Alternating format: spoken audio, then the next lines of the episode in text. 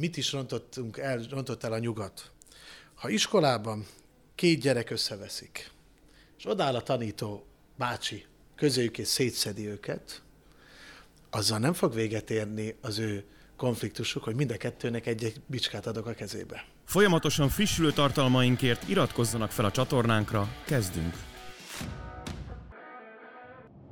Köszöntöm a kedves hallgatókat, a kedves nézőket, ez itt a Mandiner reakció, ezúttal Bese Gergő atyával és Vágvogyi Gergővel. Szervusztok! Szia, köszönöm a meghívást! Sziasztok!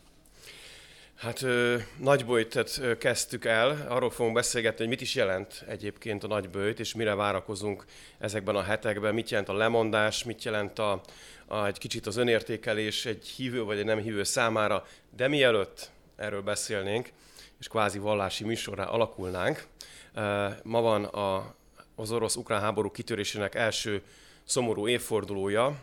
Azt hiszem, hogy sokan azt sem gondolták volna, hogy kitör egyáltalán ez a háború.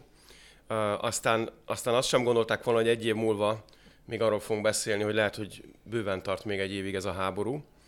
És ugye elég komoly politikai, gazdasági és hát biztonságpolitikai viharokat is kavart. Azt hiszem napi szinten erről beszél szinte mindenki legalább néhány mondatot, hogy mi, mi lesz ebből. Úgyhogy ö, nyilván most mi is ezt tesszük egy picit, ö, nem szakmázni fogunk, hanem én arra gondoltam, hogy, hogy ö, ha ki, kivesszük a geopolitikát ebből, ugye nagyon nehéz, mert ez az egész valahol a geopolitikáról szól.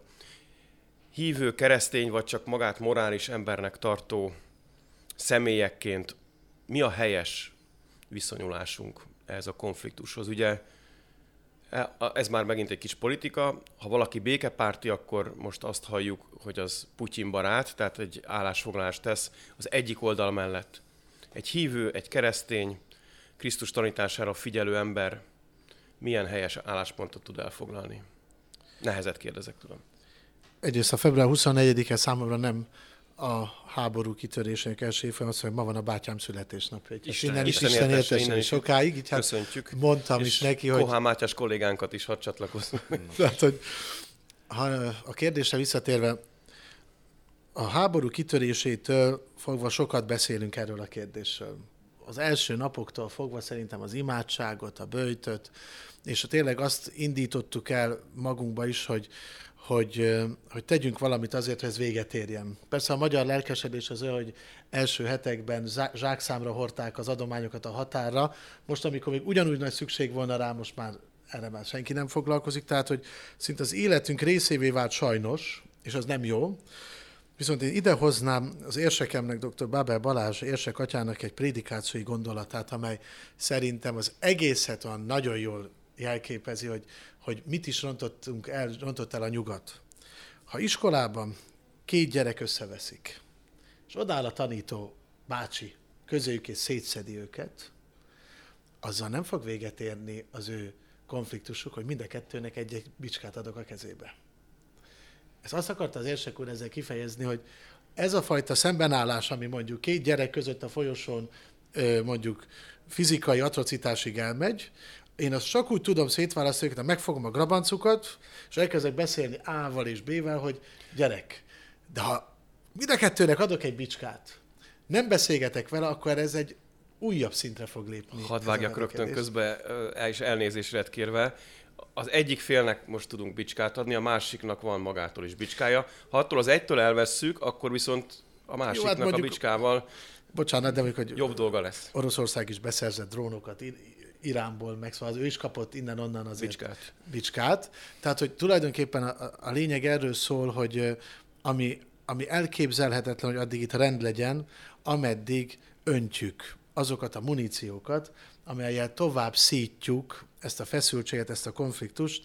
Ahogy miniszterelnök úr mondta, nem tudjuk izolálni a két nép közös belügyeként ezt a konfliktust, addig ez a háború velünk marad, és, és a félelmek, amelyek azért belengik a közbeszédet, hogy vajon tovább is lépe. Tehát ugye nem adok emberi életet kioltására alkalmas eszköz, csak sisakot, és mennek a tankok. Tehát, hogy vajon x év visszatekintésében majd, hogy ez hogy lesz ez a folyamat. Hát reménykedjünk benne, hogy, hogy, hogy most már tényleg megáll, parancsolunk magunknak. Most megint naív vagyok és ostoba. Hm, az olyan Krisztusi egyébként, tegyük hozzá. Gergő, te hogy látod? Hát vagy a remény szavú, ugye? azon gondolkoztam, hogy pontosan egy évvel ezelőtt, talán ugyanebben az órában, a Karcefem stúdiójában beszélgettünk, akkor még szavakat is alig találtunk, mert hát annyira friss volt az a tudat, hogy tőlünk néhány kilométerre háború van, és bombáznak, és embereket ölnek. És ez annyira elképzelhetetlen volt. A mi generációnknak teljesen idegen volt, hogy csak filmekben, könyvekben nem tudtunk ezen mit csinálni, és akkor, amikor Gajdi Csotó kérdezte, hogy mi a véleményem erről, azt mondtam, hogy, hogy remélem Európa még visszhangozni hallja azokat a kiáltásokat, amiket 45-ben mondott, hogy soha többé háborút. És úgy tűnik Európa nem hallja. Európa népe talán igen, de az, amit Európa elitjének nevezünk, az süket lett erre. És visszatérve az eredeti kérdésedre, egy keresztény ember hát nem lehet más, mint békepárti. Teljesen mindegy, hogy aztán minek címkézik. Hogy ez együtt jár-e azzal, hogy őt putyinistázzák, vagy ukrán barátozzák, bármit mond rá a világ, egy keresztény embernek magától értetődően békepártinak kell lennie mondható, ne legyünk túl vallási műsor, mi azért majd ezt egy kicsit visszahúzzuk arra a vágányra itt Tatyával. Ugye néhány héten belül elolvassuk Jézus Krisztus búcsú beszédét János evangéliumából, mit mond, békességet hagyok rátok, az én békémet adom nektek, nem úgy adom, mint a világ. Na nekünk azt a békét kell megkeresni, szerintem egyébként felekezetektől vagy vallási hovatartozástól függetlenül, amiről ott János evangéliumában szó van, mert nem az elitek fognak nekünk igazi békét adni, hanem Krisztus. Most bocsánat, hogy így vágok már a szabadba, hát, hogy láttam, hogy már mondta volna, de hogy, még hogy én most miért vagyunk kiakadva azon, hogyha bennünket, keresztényeket ismételten valamilyen bélyeggel ö, illetnek mi már annyi mindennek vagyunk, mi, mi őskövület vagyunk, mi egy kihalt ö, világnak vagyunk az utolsó mohikánjai, mi olyan, ö, ez olyan társadalmat akarunk, amely, amelyre már igény nincsen, amely már elmúlt. Mi olyan dolgokról beszélünk, amelyek már, már kifutottak a világból, hogy a család, a fogantatástól a természetes halálig tartó élet. Tehát én megmondom őszintén, most egyre több ö, dolgot akasztanak ránk, hogy most éppen kinek a pártján állunk, az azért ö, hagyja egy kicsit hidegen, mert, hogy a, mert még én bírok tükörben nézni. És a lelki ismeretem tiszta abban a tekintetben, hogy, hogy tényleg szeretnénk tiszta szívből, hogy ez véget érjen,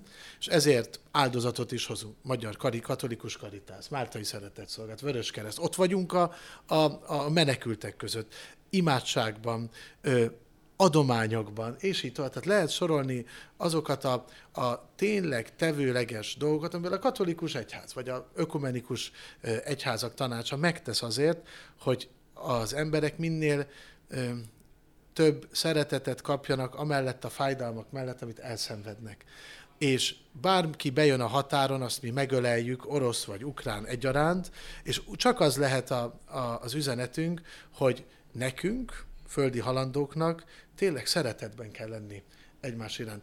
A nagymamám Bácskai sváb volt, egy olyan településen élt, ahol négy nemzetiség élt együtt, román, magyar, német és szerb. Külön volt az ortodox karácsony, külön volt a, a katolikusok karácsonya. Együtt él, lélegzett a település, és szerették egymást. Bejött a nacionalizmus, és legy, begyűrűzött a hétköznapi életükbe, és egyszer csak jöttek a vagonok, és a telepítés, és a, a koncentrációs táborok, és stb. Tehát, hogy olyan mérhetetlen szenvedést, amelyet nem a helyiek, hanem föntről a nagyokosok nyomtak le, és szították a tüzet az egyszerű emberek között. Na nekünk az egyszerű emberek ö, lelkével kell foglalkoznunk. Ugye azt mondta a miniszterelnök úr, hogy a Vatikán és Magyarország áll a béke pártján. Nyilván Európára gondolt, hiszen ha a nagy globus nézzük, akkor ilyen értelemben például India vagy Kína kevésbé aktív részes a konfliktusnak, adott esetben még egy kicsit távol is tartják magukat, vagy hát ki tudja, ez már a gazdaság területe, hogy milyen hasznot tudnak adott esetben realizálni ebből a konfliktusból, de ez már egy másik beszélgetés lenne. Visszatérnék a moralizáláshoz, bár lehet, hogy nem ez a helyes kifejezés, Joe Biden szerepébe helyezve magamat mondjuk, vagy az ördög ügyvédje, lehet, hogy ez a kettő akár lehet ugyanaz az ember is. No de, azt mondjuk, hogy van egy erősebb és van egy gyengébb fél, bár ez is relatív, az erősebb bántja a gyengébbet, morális értelemben, aki nem tett azért semmit, és biztosan annyit biztosan nem tett, hogy ezt a támadást a nyakába kapja, nevezetesen Ukrajna, az orosz támadást. Morálisan van-e abban, vagy morálisan értelmezhető úgy egy helyes álláspont ebben a történetben, hogy mi a gyenge pártján vagyunk az erőssel szemben. Ezt mondja Joe Biden, nyilván ő is erős azért a maga módján, sőt, de hogy valahogy a nyugati narratíva, a világi narratíva, ez nem egyházi narratíva, ez világi narratíva, azt mondja, hogy azért nem lehet a béke pártján lenni, mert ebben az esetben ez nem értelmezhető. A gyenge mellett kell árni, őt kell támogatni, segíteni, nem csak szeretett szolgálati munkával, hanem bizony, hát fegyverrel, mert különben nem tudja megvédeni magát. Igazából ugyanazt a kérdést csomagoltam be újra, csak azt szeretném kérdezni, konkretizálni, hogy morálisan el, el, elfogadható álláspont az, hogy Ukrajnát azért támogatja egy ország, vagy egy állam, vagy egy világhatalom, mert ő a gyengébb fél, és ezt így kell tenni ilyenkor. Én azt hiszem, hogy az lenne morálisan igazolható, hogyha őszintén mondanánk el, hogy miért támogatjuk Ukrajnát. Azt gondolom, hogy kicsit is higgadt emberek között egy másodpercig nem lehet kérdés az, hogy ebben a konkrét konfliktusban Oroszország mint agresszor lépett föl. Oroszország áthágta a nemzetközi jog legalapvetőbb írott szabályait, megszer, megszegett rengeteg nemzetközi szerződést, és olyat tett, amihez nincsen joga. Nem támadhatta meg Ukrajnát. Egy szuverén államot teljesen indokolatlanul, uh, nyilván az orosz logikában megvan mindenek az indoka, ezt most hagyjuk ennek más a szakértője, de ebből a szempontból indokolatlanul és jogtalanul megtámadott egy független és békés államot. Természetesen a politikai retorika terén ezt valahogy el kell adni, csomagolni kell, és akkor itt jön be a Bideni érvelés, meg egyébként az az érvelés, amit a, a nyugati elitek leginkább magukénak tudnak, hogy mi csak a gyengébbet védjük, mi meg kiállunk amellett, akit ártatlanul megtámadtak. Az, hogy milyennek az előzmény története, azt uh, úgy már elrejtjük a szavazóink elől, azt úgy elhallgatjuk, arról nem beszélünk, a tág kontextust nem bontjuk ki. Én hallgattam uh, szerintem lehet, hogy Gergő atya, te is hallottad, Székely János püspöknek volt egy nagyon hosszú előadása a konfliktus kitörése után néhány héttel, ahol csak a népek keveredésének történeti, tehát kronológiai rendjét az elmúlt mondjuk 800 évből, vagy 40 percig fejtegette. Tehát ez egy rettentő összetett konfliktus. Ezzel kiállni, persze a politikai retorika mindig leegyszerűsítő, mert egy elnöknek nincsen ideje ebben a médiazajban csak erről az altémáról 40 percet beszélni minden választóhoz. Ki kell állni, és el kell mondani három mondatban, hogy mi vagyunk a jók, ők a rosszak, mi ezért vagyunk jók, ők ezért rosszak, és kész. De azért mégiscsak arról van szó, ugye az értelmiségnek legyen már például igénye arra, hogy fejtegesse ezeket a kérdéseket, hogy itt túlságosan leegyszerűsítünk, és nem vizsgálunk igazából lényegi kérdéseket. És akkor most tök jó volt ez a, köszönöm szépen, hogy idézted a, a bicskás hasonlatot, tehát azért, mert most abban versenyzünk, hogy ki tud valamelyik harcoló félnek, és ki esetleg mindkettőnek, minél több bicskát juttatni, az véletlenül sem fog megoldást szülni. Eszembe jutott egy, csak bocsáss meg, most én vágok közben, de, egy párosítás, csak ugye, amit gyakran hallunk, a történelem jó és rossz oldala. Tehát aki Oroszország szemben fogalmazza meg az érveit, az a történelmi jó oldalán van, aki az ukránokkal szemben az a történelmi rossz oldalán van, de ebből még az is következik, hogy aki a békéért szólal föl, az a történelmi rossz oldalán van. Na erre varjunk gombot. Van pár, úgy látom. Én nekem csak annyi, hogy a kérdésedben, hogy, hogy amit Biden elnök úr mondott, hogy a gyenge oldalára kell állni, most azt gondolom, hogy mi magyarok különösen is kell, hogy fölemeljük a hangunkat a gyengékért, a Kárpátalján élő magyarokért. Tehát tulajdonképpen én, ha berendelném a külügybe a, magyar, a nagykövet urat, olyan, amilyen, és elmondani neki, hogy szeretnénk megfogadni az elnöknek az utasítását, nézd meg, mit tehetett az a turulmadár, mit tehettek a nemzeti lobogók, mit szólnál te, hogyha egyszer csak a elszakítanának tőletek területeket, és akkor leszaggatnák az amerikai zászlókat. Tehát a szíveteket szakítanák ki, főleg az ő nagy amerikai öntudat, és az, hogy na most akkor erre mi most mit lépjünk? Mert hogy tulajdonképpen, amit itt látsz, ez 2014-től Donetskbe ugyanez ment az ott lévő orosz kisebbséget. Csak most tényleg nagy zárójelet bezárom, hogy tulajdonképpen nekünk, aki életet életeket adunk ezért a háborúért, hiszen sok magyar is meghalt. Most, ami presszió a kisebbségeken ott van, Kárpátalján, különösen a magyar kisebbségek, és amiket megmernek mernek nyilatkozni polgármesterek, vagy, vagy iskolaigazgatók a, a kisebbségeinkkel szemben, az vérlázító.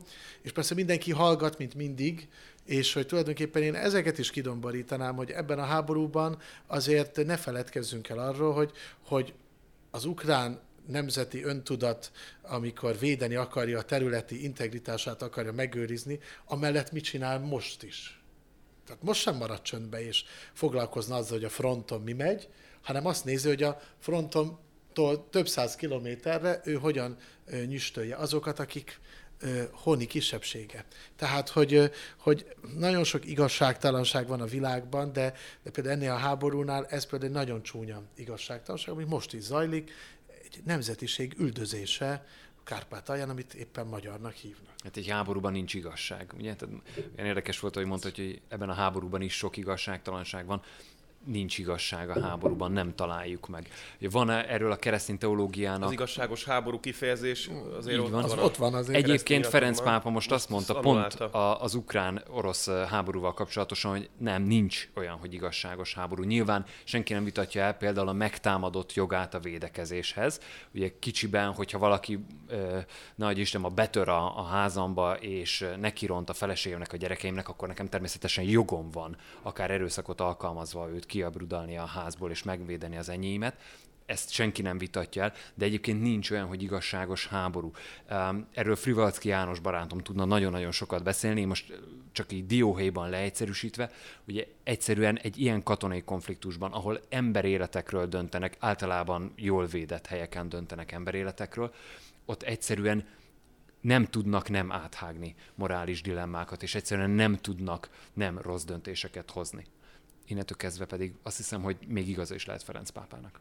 Aki eljön hamarosan, nagyon nem hamarosan, de reméljük, amikor itt lesz jövő áprilisban Budapesten ismét, akkor... Most áprilisban. Idén, idén áprilisban, idén, bocsánat, idén. akkor ezt... Azt mondom, hamar, azt erre... nem hamarosan. Készülünk, így, az készülünk. Így van, így van, így van, úgyhogy a bakér elnézést, viszont hát igen, akkor nem valószínű, hogy megáll már addigra a háború, és egy béke korszakban fogunk beszélni, de, de eljutunk oda, hogy ö, ö, béke korszakban fogjuk hallgatni Franz Pápa tanítását Budapesten, de, de azt viszont az megtörténhet, hogy Orbán Viktor és Ferenc Pápa együtt szólal, szólalnak fel a béke érdekében a világ felé. Erre számítotok-e? biztos vagyok benne, hogy valami, valami közös, vagy imádság, vagy, vagy emlékezés, vagy, vagy egy, egy kiadott közlemény. Biztos, hogy lesz, meg kell, hogy legyen, hiszen egy olyan országba látogat a Szent Atya, ami szomszédos, a háború sújtotta Ukrajnával, ami ö, viszont ugye elszokott úgy, hogy háttérbe szorul, amikor arról beszélünk, hogy béke és fegyverszünet, hogy akkora nagy lehetőségeink lennének erre, mert az egymásnak feszülő két nép nyelve, kultúrája, gyökerei, vallása, az szinte egy és ugyanaz. Tehát, hogy a, az ortodoxia, amely mind a két nemzetnek a, a vallási önazonosságát, identitását, tartását adja, az, az nem egy egymástól ellentétes vallás, ez nem egy e, muszlim keresztény, egy, nem egy hindu keresztény ellentét például, hanem ez hanem egy oldalon vannak. Egy oldalon, egy égtáj fele imádkoznak, együtt ünnepli, tehát egy időben ünneplik, bár most itt volt változtatás, hogy az, hogy a ukrán az ortodox egyház át, átmentek, igen, december 25-re, igen, tehát hogy ez egy kicsit furcsa, de hogy, hogy tulajdonképpen a, az asztalnál értek egymás nyelvét. És akkor, amikor arról beszélnek, hogy, hogy mi Szent Cyril és Szent Metód népei vagyunk, akkor, akkor ugyanarra gondolnak. Tehát, hogy, hogy akkora lehetőség lenne a, kiengesztelődésre, mert van közös téma, és van közös nyelv, és van közös ideológia és eszme, és talán még a szívben is van közös érzet, hát és ezt nem használják ki. Tehát ez olyan szomorú, hogy, hogy pont két ilyen nagy múltú keresztény állam között zajlik a háború, hogy, hogy viszont lehet, hogy éppen ez lesz majd a kulcsa a megállapodásnak. Hát Janár szerint kevés nagyobb ellentétpárt lehet, vagy keményebb ellentétpárt lehet felhozni, mint Zelenszky és Putyin, akik személyükben jelképezik a háborús feleket egyébként. Emlékszem, És kicsit zárva a háborús gondolatsort, amiről egyébként nagyon sokat fogunk még biztosan beszélni, reméljük egyre kevesebbet, és lehet, hogy egyszer abba hagyjuk is, már a tanulságokról fogunk beszélni. És pont ennek mennék egy picit előre, emlékszem, hogy Gergő atyával a Covid alatt talán még maszkban ültünk a múzeum kertben, és beszélgettünk húsvét üzenetéről, meg ugye minden ezzel összefüggésben arról, hogy hogy ez az akkor elég tragikusnak tűnő, bár azért pozitívumokat is magával hozó járványhelyzet, mire taníthatja meg az emberiséget, és bennünket, nyugati életmódot folytató embereket. Most félve kérdezem, mert ugye nincs még a történet végén pont, de mire taníthat bennünket, akár a személyes életünkben, vagy akár az emberiséget, hogyha legalább európai szinten nézzük, ez a konfliktus? Mire döbbenthet rá bennünket? Vagy már megtörtént a rádöbbenés, csak mindenki egészen más következtetéseket volna belőle? Sokan Szent Ferencnek vindikálják azt a mondatot, de hát sok, sokaktól hallottam már másképpen, hogy ha békét akarsz a világban, akkor ne csap be magad után az ajtót. Tehát, hogy er-, erre taníthat meg talán minket, hogy a béke ajándék az kicsiben kezdődik, a béke a mi szívünkben születik meg, a béke a mi családjainkban születik meg. Miért várunk békét a hatalmasoktól, ha nem állunk szóba a saját testvérünkkel, szomszédunkkal, ha az összes kollégánkra fújolunk, és a többi, és a többi. Ezt persze kellően önkritikusan mondom, tehát nem a nagy malasztot szeretném itt terjeszteni. A, a béke az belőlünk kell, hogy elinduljon és meg kell tanítson bennünket arra, különösen itt Közép-Európa népeit, akik ennyire közel vagyunk ehhez a konfliktushoz, térben is, nem csak időben, hogy, hogy a, a békesség szerzők, akik kieszközlik a békét, azok boldogok. Azok uh, Istennek eszközei. No, nekünk bele kell állni ebbe. Ki ki a saját maga módján, kibékülni a férjemmel, feleségemmel, édesapámmal, testvéremmel, valahogy tisztességesebben látni el a munkámat és nem szűnni meg, bocsánat, ez most nagyon a keresztény, nem kérek érte bocsánat, szóval Csak ez nagyon a keresztény hozzáállás, nem szűnni meg böjtölni és imádkozni a békért. Ugye még a beszélgetés elején mondtad Gergő, hogy a háború első napjaiban, heteiben hatalmas nagy lelkesedéssel mindenki mindent bevetett, vittük az adományt, imádkoztunk, szerveződtek az imaláncok, a különböző megmozdulások, és aztán ez egy kicsit alábbhagyott. Ez szerintem egy picit egy természetes emberi dolog is, hát hiszen közben azért mindenkinek a saját életéért is felelősséget kellett vállalnia, rengeteg feladattal dolgozunk. De otthon ne felejtsük el elmondani azt a fohászt az imáért. A Szent Misén ne felejtsünk el ezért is oda térdelni. Tehát, hogy ezek megmaradjanak bennünk, mert megtanultuk azt, hogy a béke az nem magától értetődő. Rácsodálkoztunk erre. Olyan jó, hogy Gergőt hívtad beszélgető társnak, mert most ő volt a katolikus. Gergőt és Gergőt. És ő volt most egy ö, katolikus hang. Most, átvette most, a szerepemet. Most, most átvette a szerepemet. Viszont megmondom őszintén. A örülök, beengedés az egyházba, ez egy reform folyamat, ha jól tudom. És örülök, hogy ezt, ő ezt így látja, és így elmondtam, amit nekem kellett volna elmondani, de én azon gondolkodtam, hogy hogyan fogom megmagyarázni a bizonyítványomat, amikor fölteszem a kérdést neked, hogy Látva a Covid-ot, az azutáni, az az alatti és az utáni időszakot, látva a háború első évét és a, és a hozzáállásunkat, van még ember, aki hisz abban, hogy a nép tud még tanulni, hogy tudunk tanulni hibákból. Mert ha tudtunk volna, a Covid-ból nem így kerültünk volna ki, ahogy kikerültünk. Hogy kevesebben vagyunk a templomban, mint a Covid előtt voltunk. Hogy az emberek jobban fogják szeretni egymást, megbecsülni az öregeket, hogy jobban odafigyelni az egészségükre, hálát adni azért, hogy, hogy átölelhetjük egymást, hogy nem vagyunk bezárva, hogy az iskolában tanulhatunk, hogy, a, hogy talán jobban fogják becsülni a pedagógusokat. És ne azért becsüljék a pedagógusokat, mert kiállnak tüntetni, hanem azért, mert ö, okítja a kis bárgyú gyermekeiket. Tehát, hogy, hogy, és ez lett? Nem. Egy évvel a háború után beleálltunk abba, hogy ott lőnek. Mi annyi, ha nem lenne ö, inflációs ö, krízis, és nem lennének a szankciókból adódó ö, galibák a világban, magasról tojna rá mindenki ha most nem az lenne, hogy azért fizetek többet a kígyóborkáé, most ez járja be az egész TikTokot, meg mindent, hogy 700 forint volt a valahol. A kígyóborka az új tapistasaj. Igen, és hogy most ez megy mindenütt, hogy, hogy milyen borzasztó országban élünk, de az, hogy ha ez se lenne, akkor az utolsó ukránig elfolyhat a vér, és a nép nem törődne vele. És most nagyon szigorú vagyok, és gonosz, és most hagyd legyek a gonosz Gergő bácsi, mert hogy, hogy egyszerűen nem tudom, hogy minek kell még történnie. Hány embert kell még eltemetnünk, például a Covid-ban hányan haltak meg ismerősök, barátok a falvakba, a közösségből, hogy rádöbbenjünk arra, fölfele tekinteni, föl, emeljük föl szívünket, és programozzuk már át azt a gyarló és balga életünket, és vegyük már elő azt, ami már régieknél bevált, hogy az Úristent hozzuk már vissza a mindennapokba, és amíg ez nem történik meg, addig még nagyobb borzalmak jönnek. A jelek megvannak a jelenések könyvéből. Reng a föld, vér folyik mindenütt, le van írva, és nem Nostradamus kell nézni, az, oh, Istenem, hagyjuk, hanem, hanem ott, van a, ott van a Szentírás, és boldogok a békesség szerint, a nyolc boldogságból, ugye, ha élnénk a nyolc boldogságot, nem itt tartanánk, mondta Gandhi, de hogy tulajdonképpen ö, nem tudom, hogy mire kell még ráébredni a világnak, ahhoz, hogy megállt parancsoljon ennek a lejtmenetnek. Szerintem ez még csak a kezdet. Hát most. reméljük, hogy a vég annál jobb lesz. A műsornak még nincs vége. Egy kis, Szerintem most kapcsoltak el, most mentek az, hogy ezt a hülyeség. Akkor most dobok, be egy, té- most dobok be egy témát, amit szerintem kellően uh, vérforraló volt. Uh, a háború nyilván egyébként ugyanez a kategória.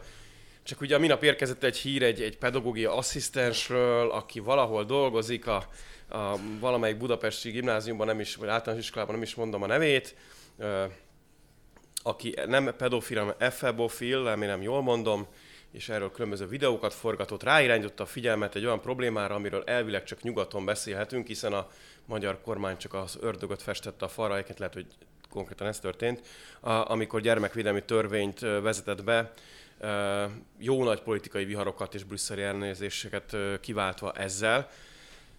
Ez most egy csebben a tenger, ez a sztori, vagy megmutat valamit, ami irányba az emberiség elmegy, hogyha nagyon magára van hagyva? Az egész történetben ö, voltam igazgató helyettes, 16 éve csak tanítok, rendkívül sokféle iskolában, jellemű emberrel találkoztam. Ilyen szivárványos típusúval is? Ö, ilyen, most az, hogy milyen volt, és, és időben tudtuk azt mondani, hogy ez nem a te pályád, és lehet, hogy, hogy voltak olyanok, akik, akiket sikerült távol tartani a gyerekektől, mert hogy, mert hogy láttuk, hogy, hogy valami nem kerek. Ilyen szerintem volt. De az, ami a legaggasztóbb, és én erről írtam egy nagyon kemény cikket a tanártüntetésekkel kapcsolatban, hogy, hogy milyen egy tantestület morálja. Hogy bocsánatot kérek, de egy, egy hajszál nem tűnhet el egy tantestületben, hogy ne kezdjen azonnal valaki, hogy na most mi is történt. Egy gyerekkel nem történhet semmi úgy a folyosón, az intézményben, és sokszor azon kívül, hogy legalább egy-két pedagógus ne beszéljen róla.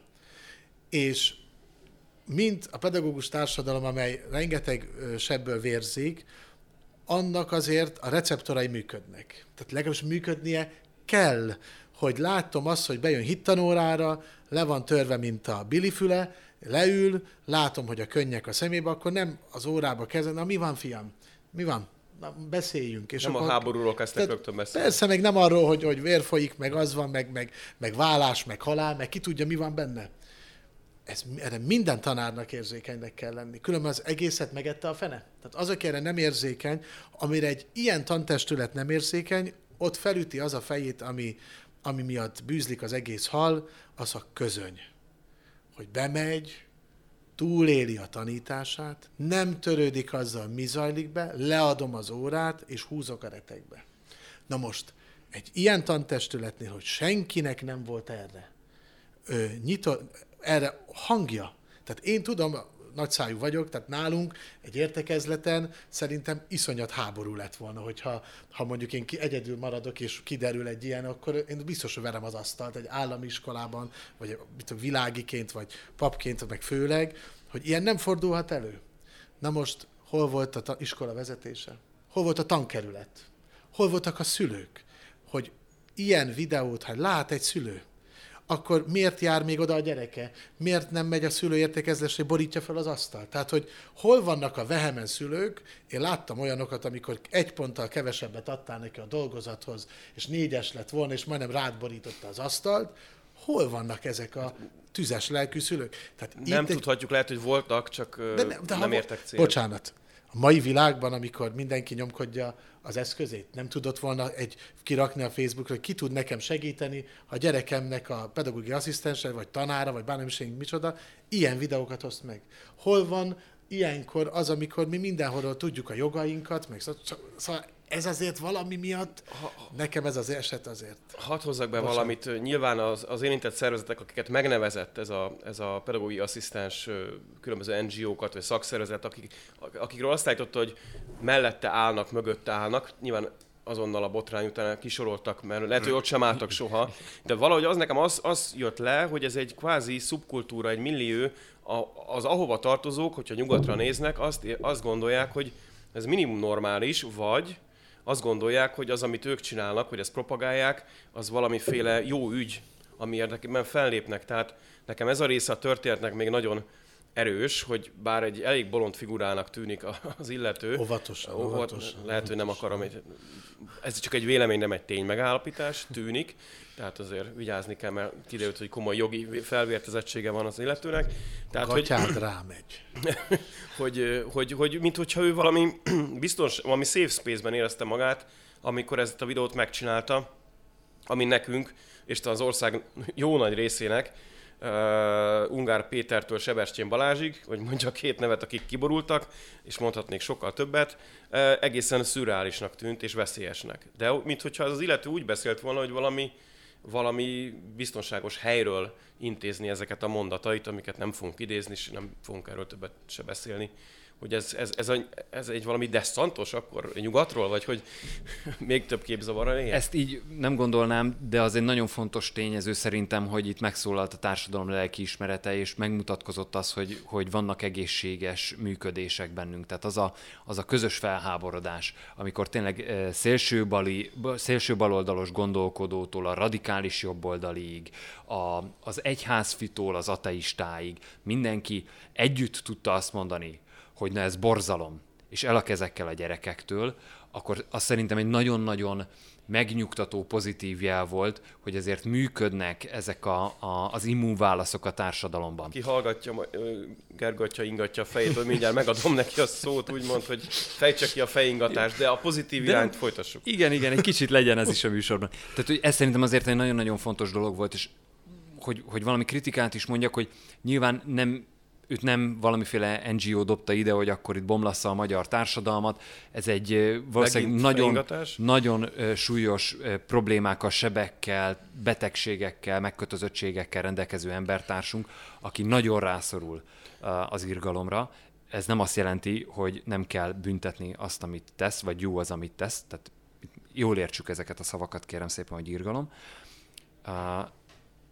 De azok, akik mondjuk érvénytelen szavazatot adtak le az ominózus gyermekvédelmi népszavazáson, azok most egy picit, picit gondolkozzanak, hogy nekik a pártpolitika volt fontosabb, vagy a gyermekvédelem volt fontosabb. Hogy nekik a csak azért is betenni annak a rendszernek, akit bármilyen okból ő nem szeret, nem preferál, a kukába kíván, az volt a fontosabb, vagy értékek mellett kiállni volt a fontosabb.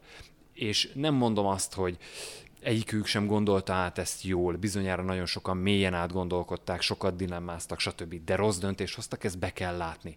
Na, akkor itt az idő, hogy a rossz döntésből tanuljunk, konvertáljuk azt jóvá, és akkor most tényleg működjön még erősebben a társadalmi immunválasz, és védjük meg a gyermekeinket, mert ugye egy vagy másfél héttel az eset kirobbanása után már jött a sajtóban egy újabb nagyon-nagyon gyanús eset Békés megyéből, ahol aztán a Mandinernek is ugye a megyei rendőrfőkapitányság megerősítette, hogy őrizetbe vettek két embert, az egyikük egy történelemtanár, és ennek a két férfinak az egyik férfi 13 éves nevelt lányával volt kapcsolata. Borzalom, kimondani is borzalom, pláne szülőként.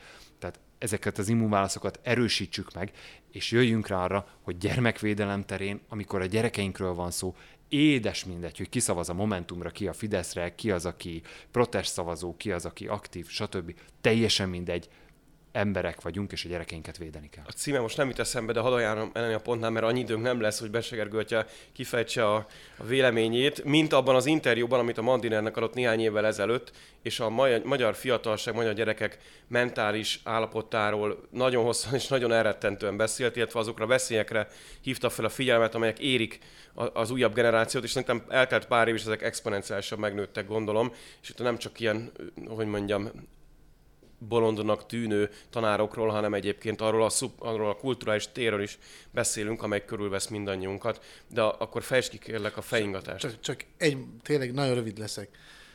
Biztos ballábbal keltem, mert nagyon kötekedő vagyok most, főleg itt Gergő Én felé. kihozom belőled. Hogy egy, a társadalmunknak az immunrendszere beteg. Kettő. Vélelmezem, hogy folyamatosan próbára méricskélik a azt, hogy mennyit tűrünk, a tűrés határainkat folyamatosan. Nézd meg, először csak gyalázzák mondjuk Jézus Krisztust. Utána kifigurázzák az ünnepeinket. Utána az EU-s mit tudom, küldött, vagy mit tudom, mi lesz, szakálla Szűz Mária. Tehát mindig azt nézik, hogy mennyit vesz be a gyomrunk. És mi történt? Az ő malmukra ö, hajtjuk a vizet azzal, hogy az elején nem fékeztük már meg azt, hogy na akkor ezt azokat a szerkesztőséget, akik ezeket ö, az grafikákat, vagy bármi, semmilyen retorzió nem ért, hogy bocsánat, gyalázol egy milliárd, több mint egy milliárd embernek a, a, az értékeit, azokat a kincseket, amely, amely évezredek óta közöttünk van, és ez nem erre való. És következő van, hisztek-e abban, hogy most a társadalmunk rácsapott az asztalra, de miért nem csapott akkor rá, amikor gyermeket nevelhet azonos nemű pár? Hivatalosan, és van olyan újság, amelyet egy millió ember olvas, és fő címlapon erről beszél. Hol van ilyenkor az egészséges immunrendszer? Vagy a családbarát, a, család, a családbarát ö, ö, kormányzat, bocsánat, kritikus leszek. Hol van az, amikor ne szüljé gyermeket, kampányt indítanak szervezetek, pont a család és a gyermek ellen uszítják azt a fiatal generációt, aki az útját keresi, akinek beteg az immunrendszere, és nem tud egészséges immunválaszt adni. Tehát ezek a botrányok, amelyek elő fognak jönni, egyre több jön majd elő, ezek mind azt nézik, hogy meddig megyünk el és az az illető, aki kiállt és ö, végigcsinálta ezt az egész műsort, se iskolát, se illetőt nem mondjuk, ez egy bizonyos ö, felvonulásnak a fő, szervezői között ott van, ez ismeri a berkeken belül ezt az egész világot, és nem véletlenül mert ilyet csinálni. Uh-huh. Mert tudta jól, hogy akár egy pár százezer forint büntetéssel, egy ennyebenyével meg fogja úszni. És sajnos, szerintem pár százezer forinttal és egy ennyi ennyivel meg fogja úszni. És mi lesz a társadalomban? Ez van.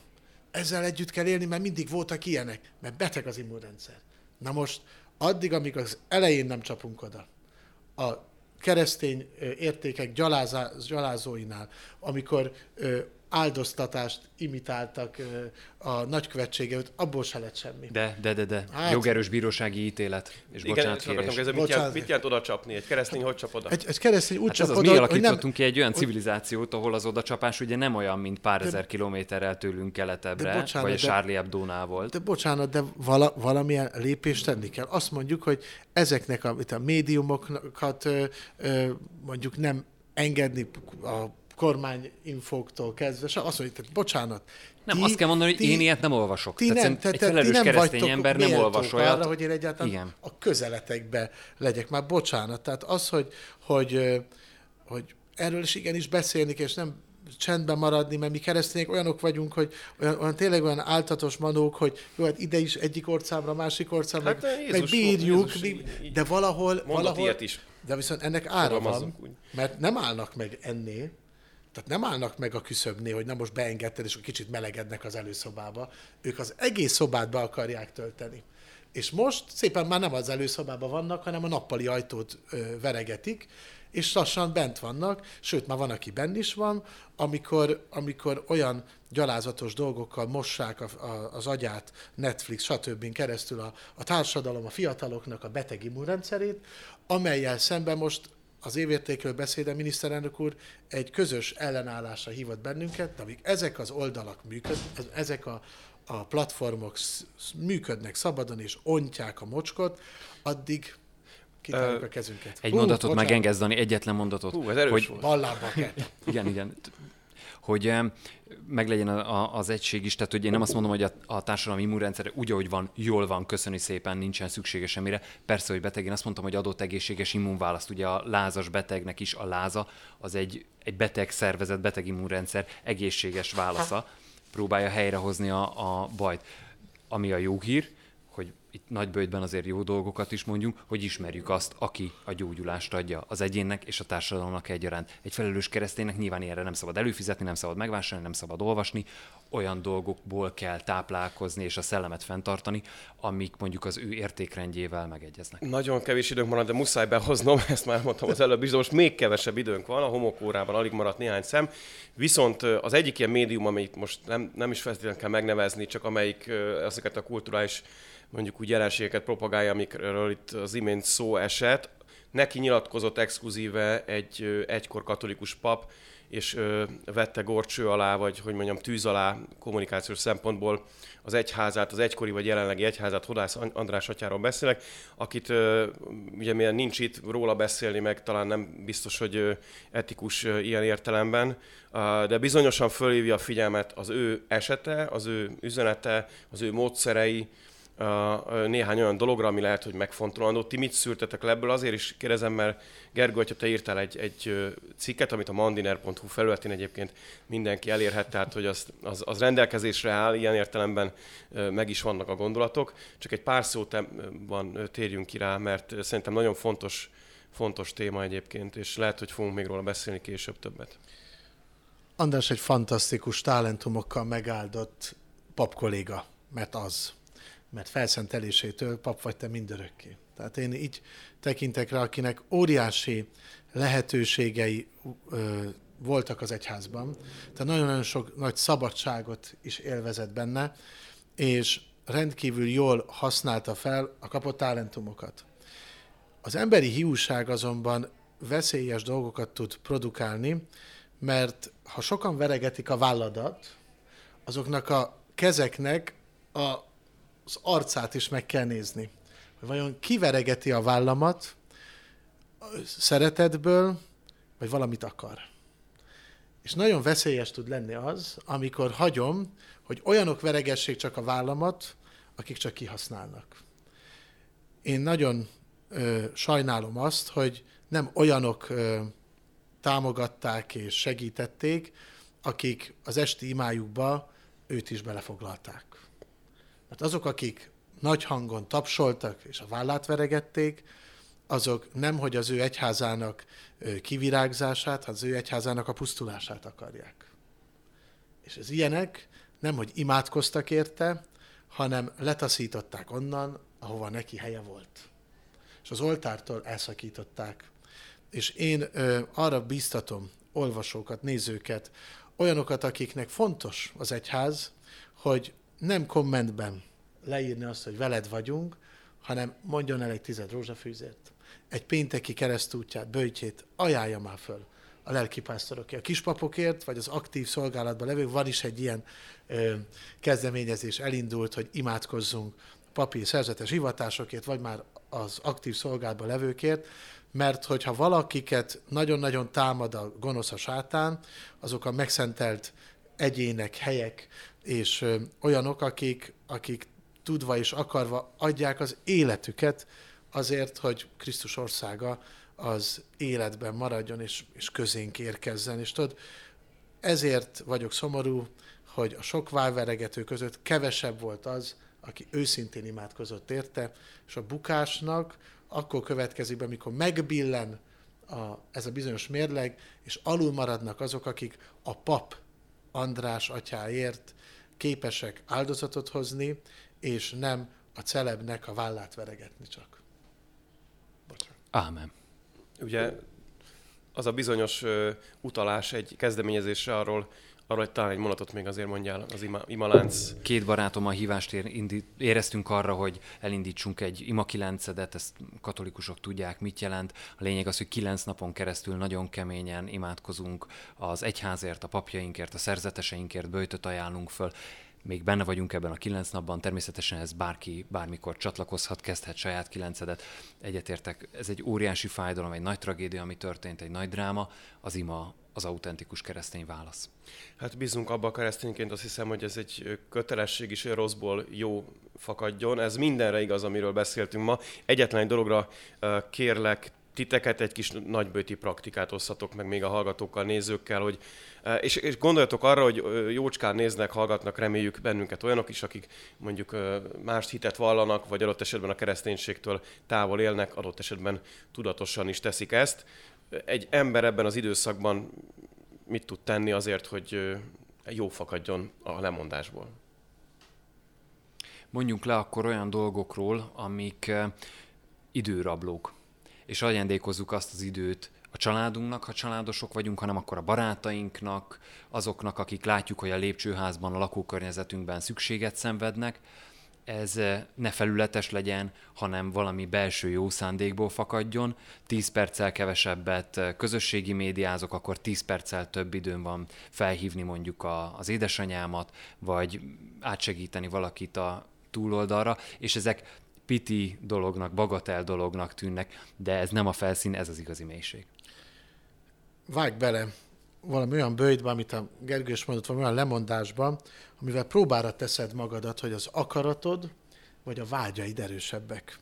Ennél a lemondásnál, hogy közösségi média bőjt, vagy, vagy negyed óra, 20 percet adni mondjuk egy olyan nehéz embernek, akivel mondjuk két percet nehezen töltesz el, ez megerősít, benne, megerősít abban, hogy képes vagyok felülemelkedni az ösztöneimnél, a vágyaimnál, az akaratommal, és így képesek vagyok befolyásolni a cselekedeteimet, a tetteimet.